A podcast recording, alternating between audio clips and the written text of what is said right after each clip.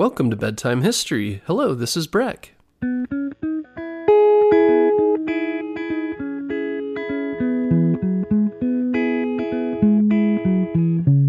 Guess what, parents? Bedtime History is now available on Story Button. Story Button is the easiest way to listen to our show without using screen devices like your phone or a tablet. Story Button is like a radio that's built for easy listening to your favorite kids' podcasts like ours. And the best part is there's no subscriptions or fees to access the content. This week, save $10 and get free shipping when you go to storybutton.com forward slash bedtime history. That's storybutton.com forward slash bedtime history. Imagine the sky stretching out clear and blue above you for what seems like forever. The desert landscape also seems to go on and on with no houses or other buildings, not even a road as far as the eye can see, but hardly empty. You can see cactus plants, brush, and the dark figures of cattle moving on the plains, and a few distant mountains on the horizon.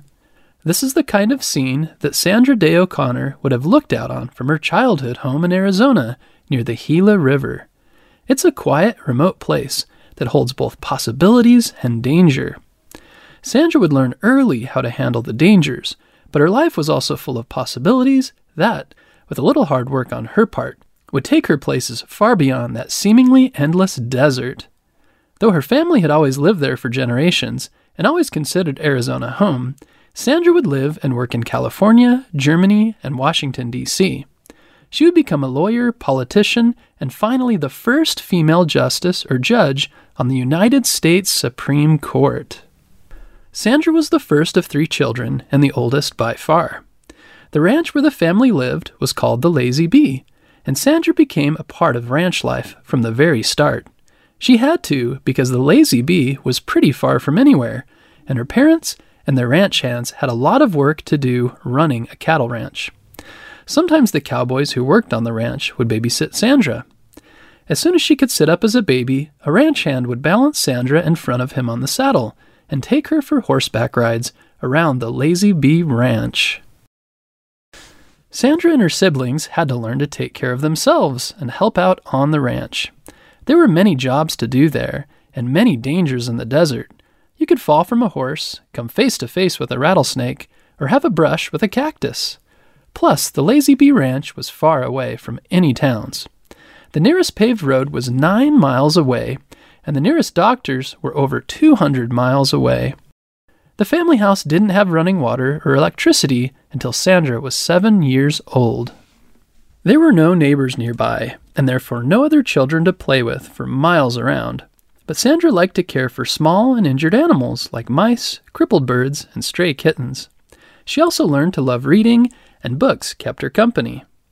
On birthdays, their mother would make angel food cake, and the children would spend hours taking turns churning fresh cream into homemade ice cream. In this way, the children all learned to help each other and themselves.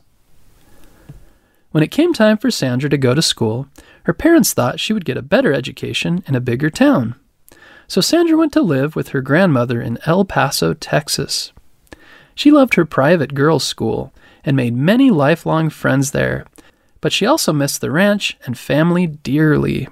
She went back to live with her family for eighth grade, but the hours long daily commute to get to the closest school was very difficult, so she went back to El Paso the next year.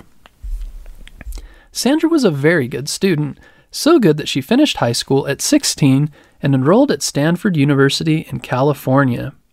She would go on to complete law school there, graduating in just two years instead of the usual three. Even though she finished fast, Sandra made the most of her years in law school. She was the editor of the school's law review. She met and became friends with William Rehnquist, who would later serve as Chief Justice of the Supreme Court while she was on the court. She also met John J. O'Connor, who would become her husband after she graduated. Unfortunately, Sandra had a hard time finding work after law school because of her gender she was offered a job as a legal secretary, which didn't really require the law degree she had worked so hard to earn. Her other option was to work for free as an attorney for the county of San Mateo in California. Sandra decided it was more important to do the kind of work her education had prepared her for than to get paid as a secretary. so she took the job with the county. After working for a few months in a small office that she shared with the secretary, the county realized she was really good at her job and decided to give her a salary. This wasn't fair at all, of course. Someone who had gone to one of the best law schools in the country and graduated early shouldn't need any more proof they're good enough to be paid as a lawyer. In the 1950s, her husband John was drafted into the Army. Sandra went with him to Germany where he served. For three years, she worked as an attorney for the Army there. When they returned to the U.S., the O'Connors settled in Maricopa County, Arizona. They had three children, and Sandra took a break from practicing law. She did keep busy, though. She volunteered in political organizations, did volunteer work, and worked on the presidential campaign of Barry Goldwater. In 1965, O'Connor went to work again, this time as an attorney for the state of Arizona. In 1969, she was appointed to the Arizona State Senate when another senator resigned. O'Connor was reelected twice after that and became a leader in the Arizona State Senate. As a politician, she supported issues that were important for both political parties, the Democrats and the Republicans. If she thought something was a good idea, it didn't matter whether the person was in her own party or the other party. O'Connor went on to serve as a judge in various Arizona state courts. Judges do a few different things depending on the type of court they work in. In trial courts, a jury of citizens decides whether a person accused of a crime is guilty, and then the judge decides what the punishment or sentence should be. In other courts, called appeals courts, judges decide whether cases from trial courts were decided fairly. Sometimes they'll overturn another court's decision, that is to say, say it wasn't fair. O'Connor was a judge in both types of court.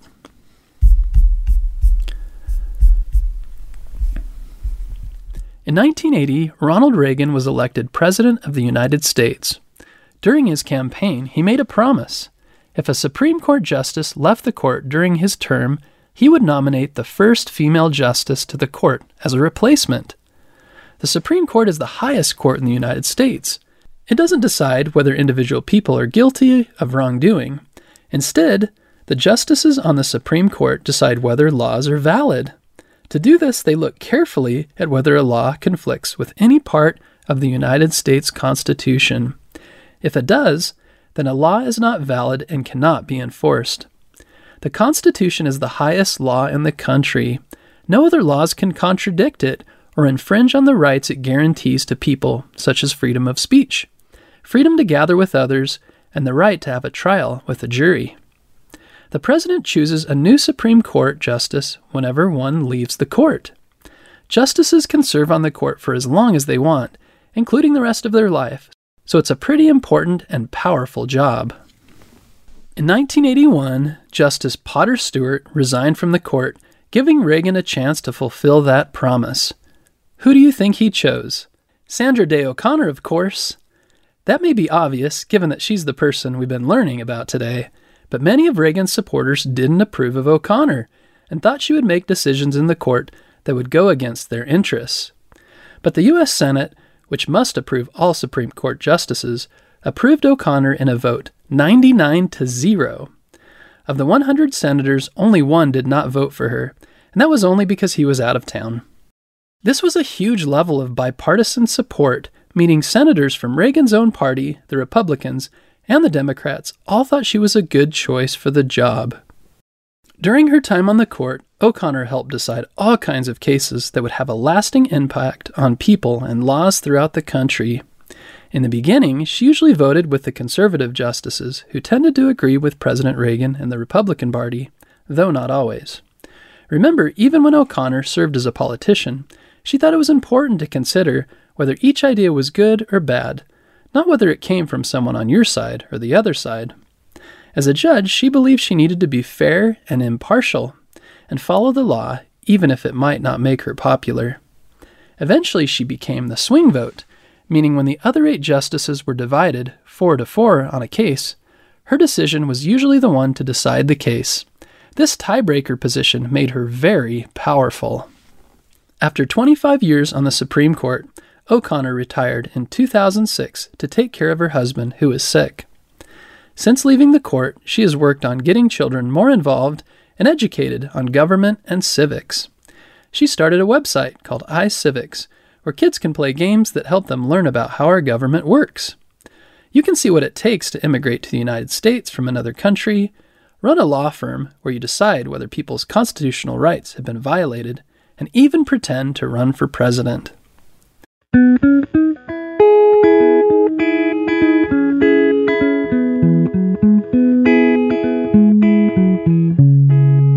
O'Connor believes it's important for people, including kids, not only to learn about the ideals that the United States government is based on, but also see how the government actually works.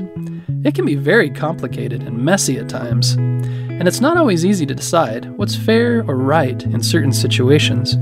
But as O'Connor has put it, it's possible to disagree without being disagreeable.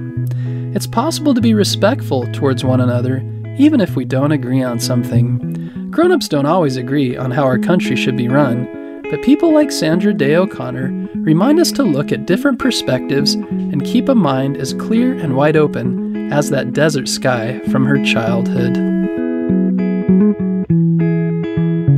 Thanks for listening to this episode about Sandra Day O'Connor. Be sure to tune in next week for a new episode.